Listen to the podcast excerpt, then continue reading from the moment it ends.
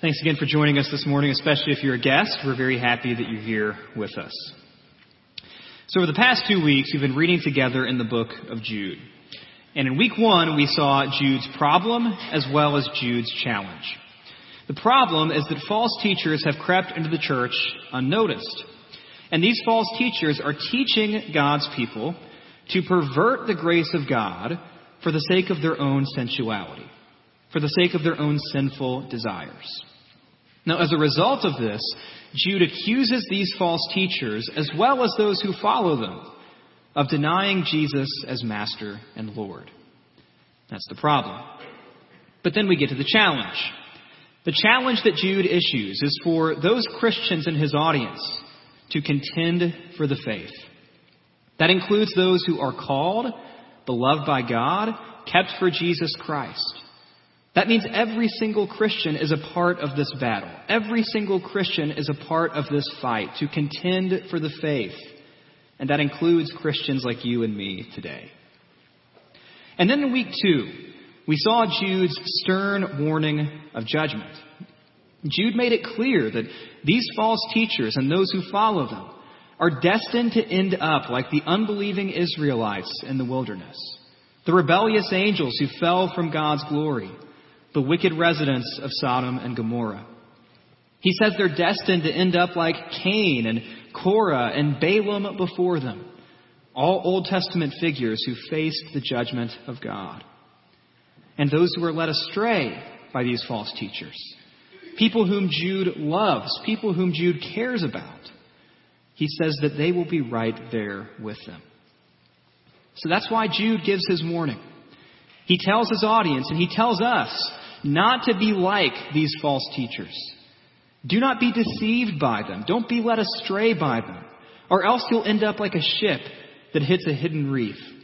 Nothing but destruction will come for you. And again, if you think Jude's words are harsh, remember what Jesus said in Matthew 18? Jesus is the one who said that you're better off drowning in the sea than being guilty of leading one of his people into sin. Harsh words, not just from Jude, not just from other authors in the New Testament, but words from Jesus himself about the importance of good teaching. So this morning we switch to the final portion of the book of Jude, reading verses 17 through 25. Now, if you just read verses 1 through 16, there's no denying this book must have been pretty sobering and maybe even kind of alarming for Jude's audience.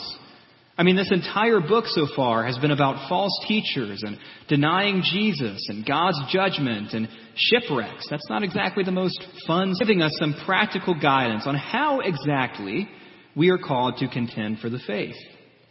And while Jude's tone may be a little less tense today than it has been these past two weeks, don't be mistaken.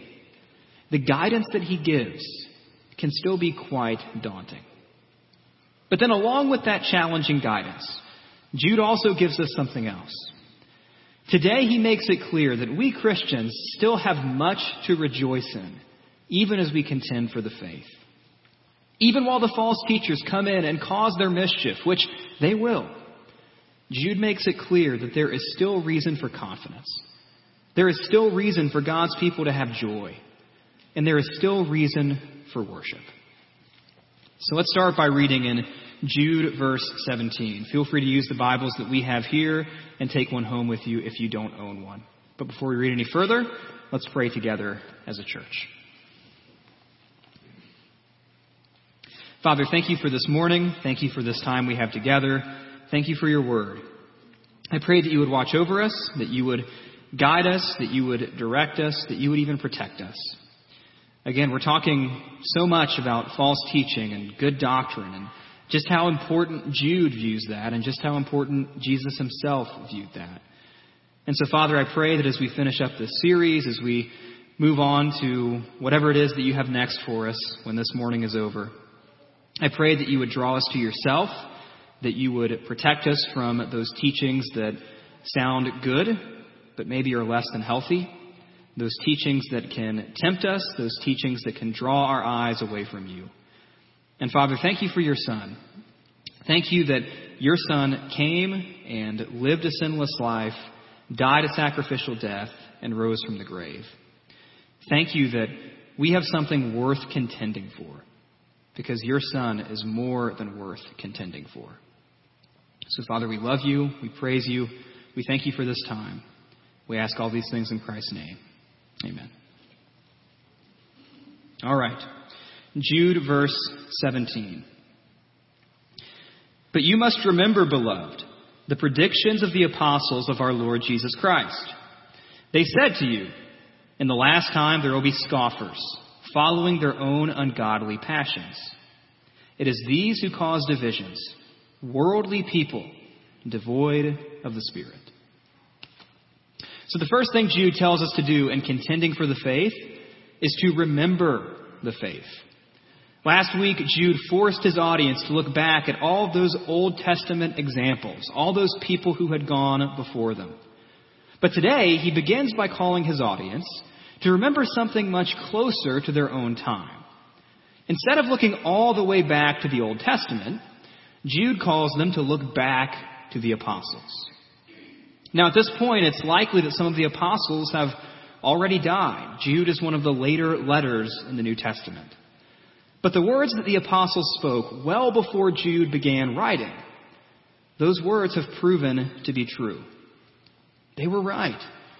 In the last times, there will be scoffers following their own ungodly passions. And that's exactly what's happened here. Scoffers have arisen, following their ungodly passions, and tempting other people to do the same. But it's not just the apostles who made that prediction. Jesus himself made the same prediction of what would follow his death and his resurrection.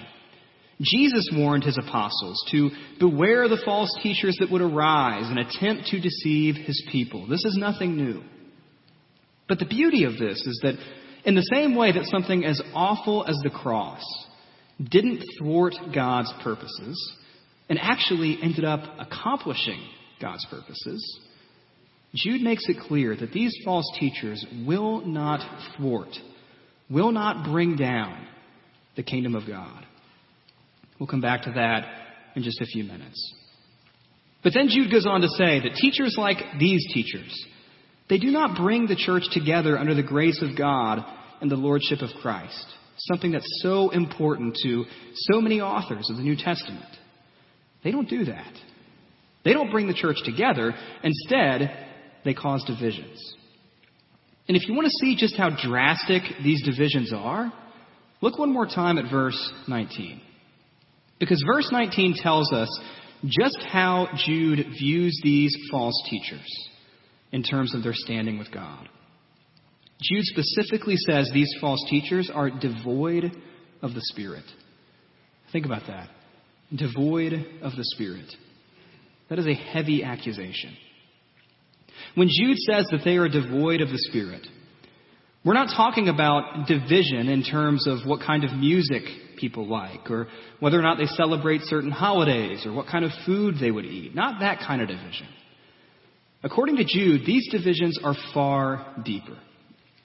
Because these false teachers are devoid of the Spirit, they're dividing the church in terms of whether or not people can really, truly even call themselves part of the church. They're dividing between people who have the Spirit and people who are devoid of the Spirit. And that's a big deal. Because look at what Paul says in Romans chapter 8, starting in verse 9. Paul writes, You, however, are not in the flesh, but in the Spirit, if in fact the Spirit of God dwells in you. Okay, that part sounds pretty good. Christians have the Holy Spirit. Great. But then we get to the second part. Anyone who does not have the Spirit of Christ does not belong to him.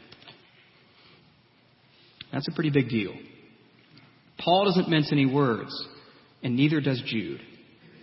Because Jude makes it clear that these false teachers, because they've chosen sensuality over the grace of God, and because they've denied Jesus as Master and Lord, Paul says these teachers do not have the Holy Spirit. And by Paul's definition in the book of Romans, that means they cannot claim to be in Christ. That's how high the stakes are with what Jude is talking about. So, with that in mind, it's no wonder that the tone of Jude's letter is so tense. It's no wonder that his urgency is so high. Because Jude knows that the kinds of divisions these false teachers bring in, these kinds of divisions affect people's eternal standing with God. And that is not something to ever take lightly.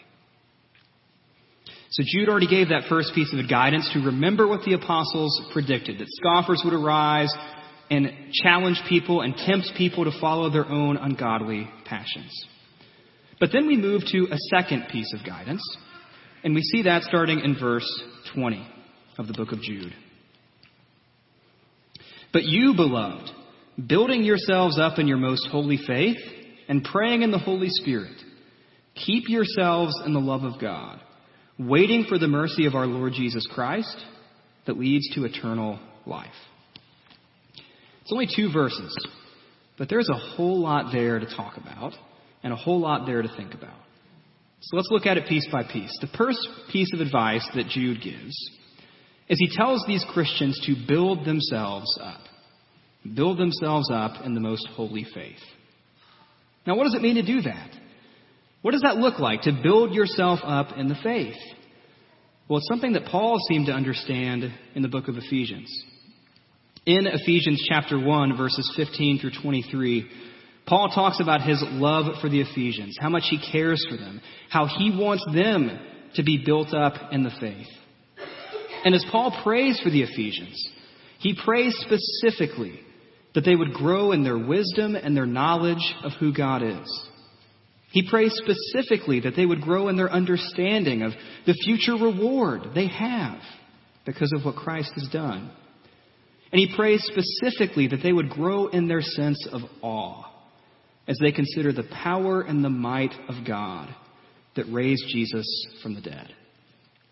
And then, with all that in mind in chapter 1, then in chapter 2, Paul teaches that these Christians in Ephesus who have so little in common by worldly standards, he says they're being built together.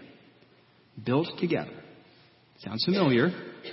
Into a dwelling place for God by the Spirit. That's the opposite of being devoid of the Spirit. Paul wants the Ephesians to be built up. He wants them to be full of the Holy Spirit. And Jude wants the same thing. He wants these believers to build themselves up. He does not want them to be like the false teachers who are devoid of the Spirit, who do not have the Spirit at all, and thus cannot say they are even in Christ to begin with. So Jude tells us to build ourselves up, and Paul prays the same thing for the Ephesians. We're to be built up in our knowledge of God, our love for God, our dependence upon His grace. We're to be built up in our confidence in our future reward, and thus our perseverance through trials until we get there. And we're to be built up in our unity as believers, in spite of our differences, which may be vast. And we're to be built up in our ministry to both each other and to the world. So Jude says if you want to contend for the faith, build yourself up. God has given you every single tool you need to do that. He's given you His Holy Spirit. You are not devoid of the Spirit. You have the Holy Spirit within you. God has given you His Word. The whole purpose of the Word is to build you up as one of His people. And God has given you the church. Brothers and sisters in Christ who can hold you accountable, who can teach you, who can encourage you, who can pray for you. God has given you everything you need to be built up. So Jude prays, and I pray, that you would build yourselves up in the faith. But then we move on and we see another piece of guidance Jude gives. He uses the phrase, pray in the Holy Spirit. He makes it clear that if we're going to successfully contend for the faith, it will not be by our own power. Prayer will be needed. Now, we're not talking about prayer for silly things, trivial things, things that don't really matter in the big scheme of things. We're talking about prayer in accordance with the will and desires of God. And if you want to see the will and desires of God, open up God's Word. Now, prayer doesn't sound like the most aggressive tactic in the world when it comes to contending for the faith, right? I mean, prayer is not something you typically do when you're trying to actively fight for something, right? We often view prayer as some kind of passive, last ditch effort when we can't do anything of real value. We pray when we've tried everything else and none of that stuff has worked. That's when we pray. But that's not how Jude presents it. And that's not what we see in the entirety of Scripture. Prayer is never some weak or passive task.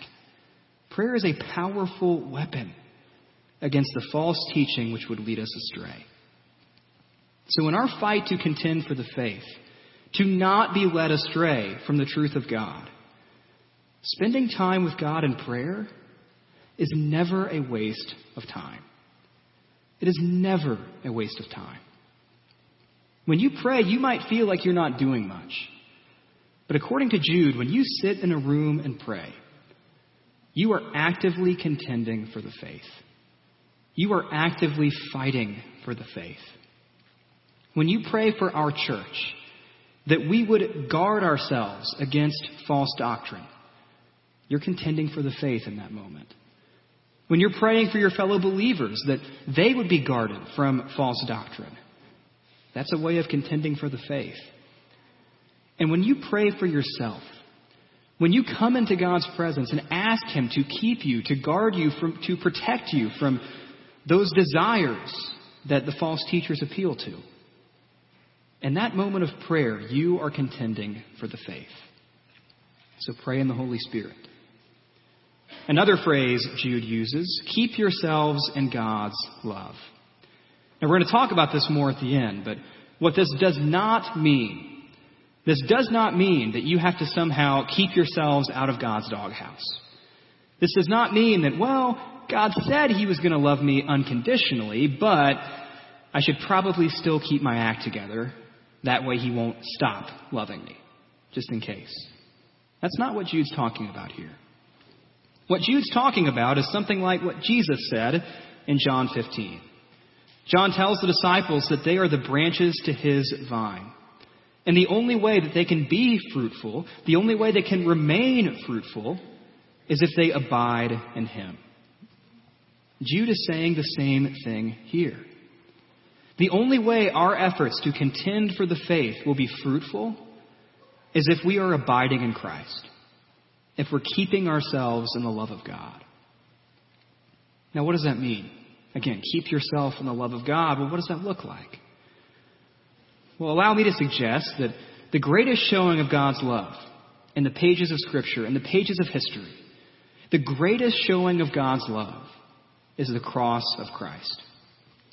Jesus said a man can have no greater love than to lay down his life for his friends. And that's exactly what Jesus did on the cross.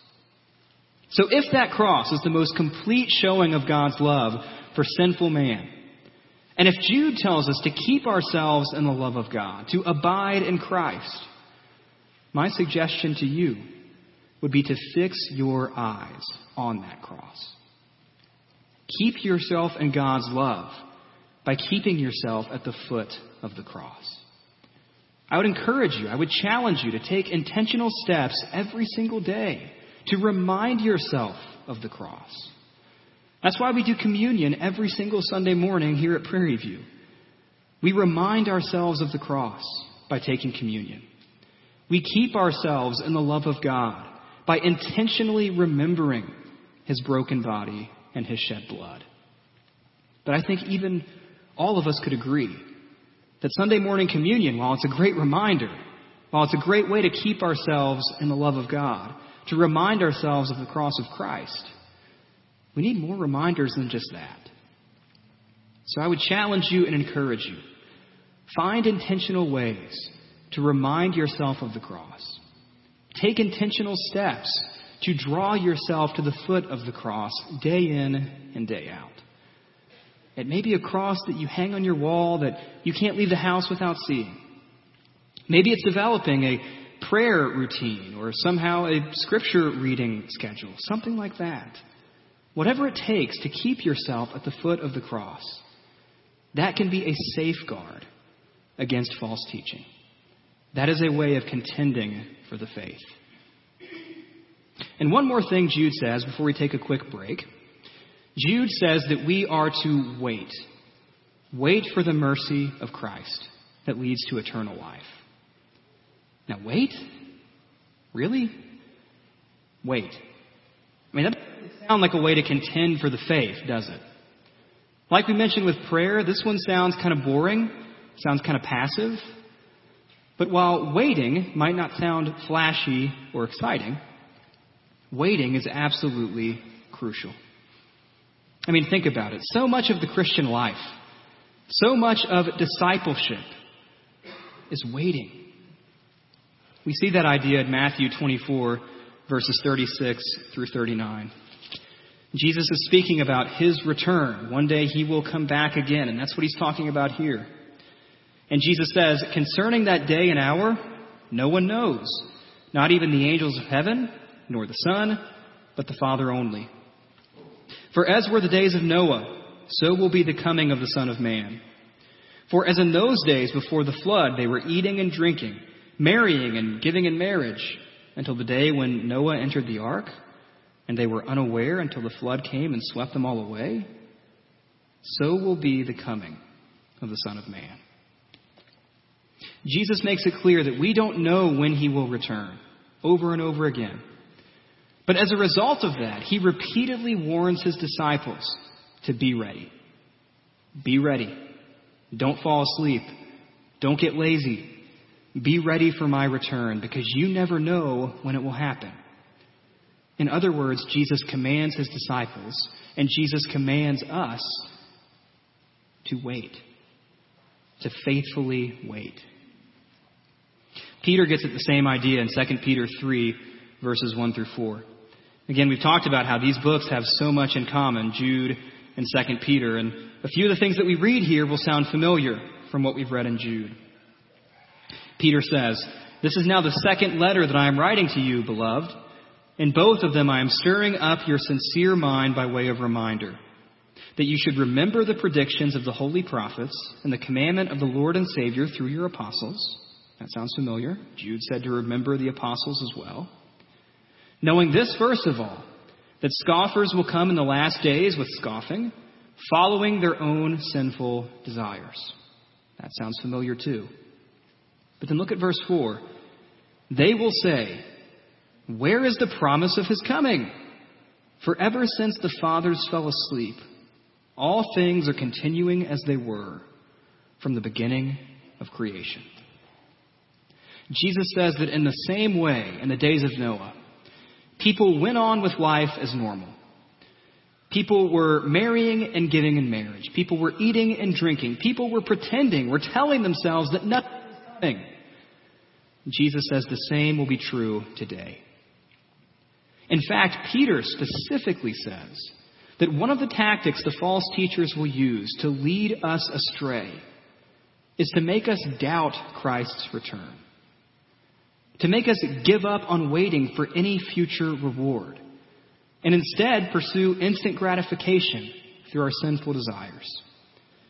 If no flood was coming, why not live it up? The people of Noah's day said.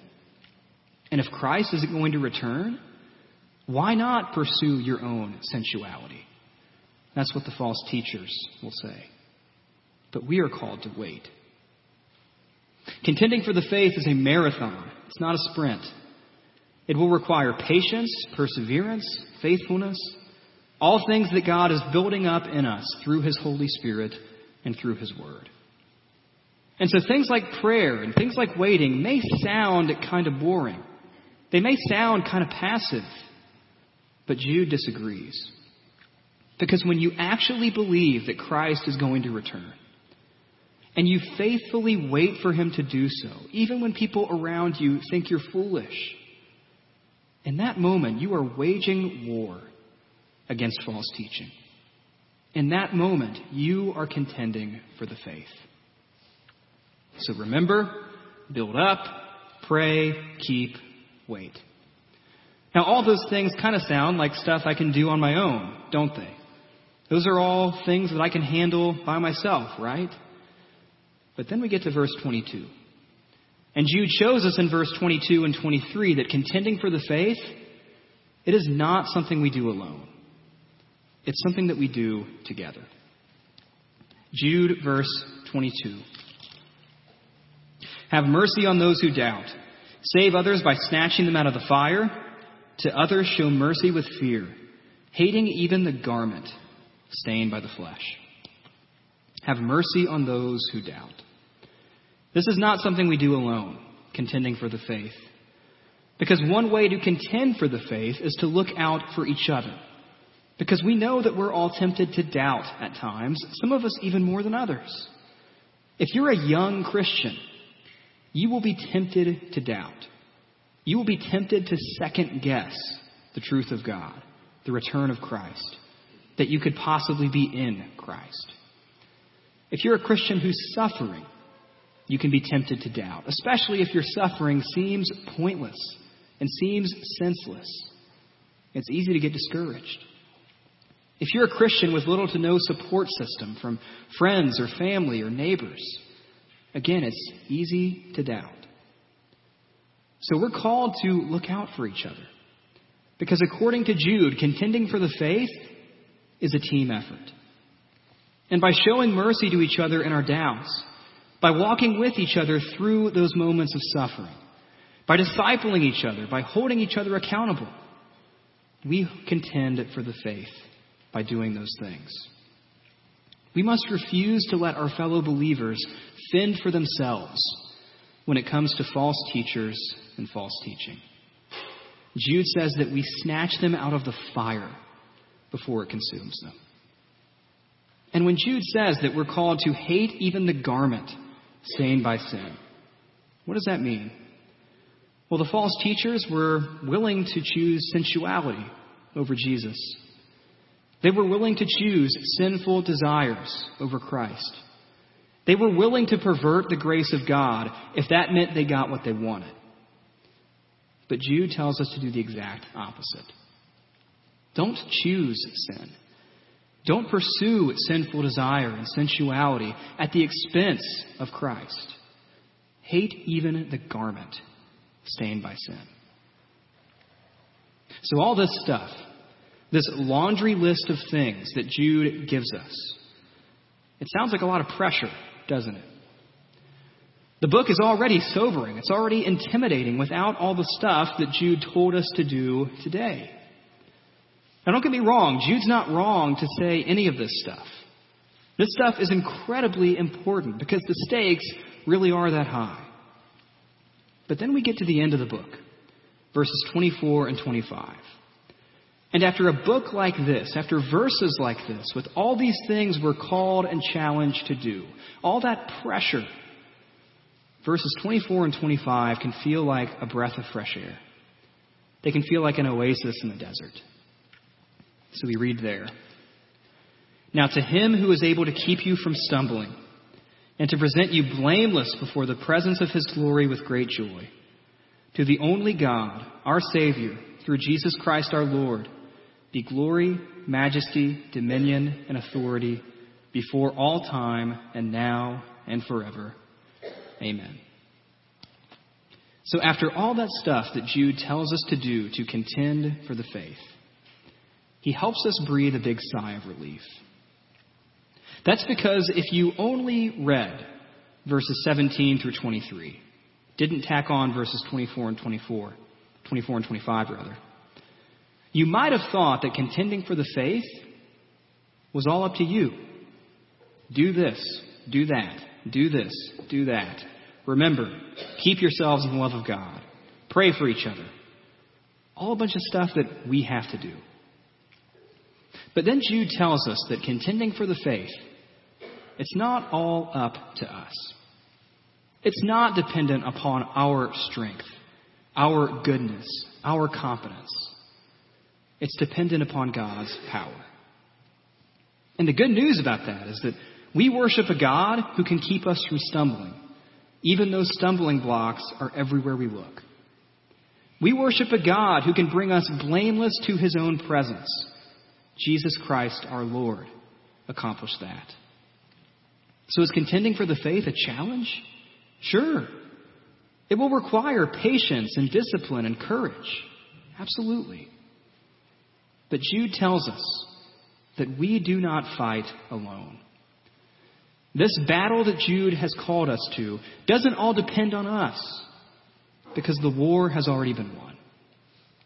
That war wasn't won through our abilities, our success, our competence. That war was won through what appeared to be, what appeared to be Jesus' failure. But it turns out that Jesus' supposed failure was actually God's victory over evil, sin, death, and Satan. And because God has won that war through his Son, we can win this battle. We can contend for the faith. We can look forward to a day when we don't have to do any contending anymore. We can look forward to a day when there will be no more temptation. There will be no more false teaching. There will be no more sensuality dragging our eyes away from Christ. We look forward to that day. We look forward to that day with confidence. We look forward to that day with joy. We look forward to that day because Jesus already contended for us. That happened on the cross. And it appeared as though he lost at first, but he actually won. And because God has won the war, we can contend for the faith. It's a fight that we're called to. It's a fight that's worth having. One that, according to Jude, we don't have the option of sitting out. So as we leave this place this morning, we leave as warriors for the faith against that which would lead us astray. But we are joyful warriors knowing that in the end, God wins. And that in the end, we win too. Because Jesus died for us. And Jesus rose from the grave. And he announced God's victory once and for all. But he also secured ours. So let's leave here this morning, contending for the faith, looking forward to the victory of being in God's presence eternally brought into the presence of his glory blameless through Jesus Christ our Lord. Let's pray.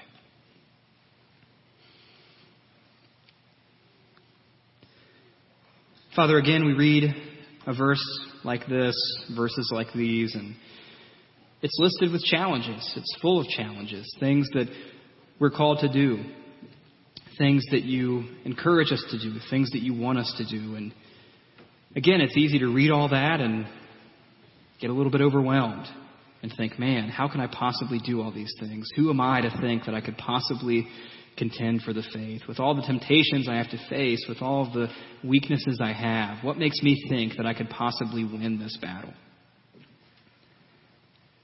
But again, we realize that the battle's not on us. You've called us to fight. You've called us to contend. But Christ has already won in the big scheme of things.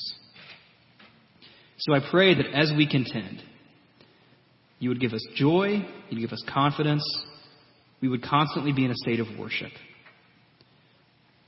I pray that you would give us the strength that we will need to contend for the faith. And Father, we thank you for your grace. We thank you for your compassion. We thank you for your mercy in those moments where we fall short. We love you. We praise you. We thank you that because of what your Son did for us, because your Son obeyed you, because your Son was faithful to the mission that you gave him, that we can win our battles. That we can look forward to being in your presence blameless. Not because we've earned it, but because Christ earned it. So let us leave this place as joyful warriors knowing that we win in the end and that we get to be in your presence when it's all said and done, that we get to worship you in eternity. We love you. We praise you. We thank you for your son, Jesus. We ask all these things in his name. Amen.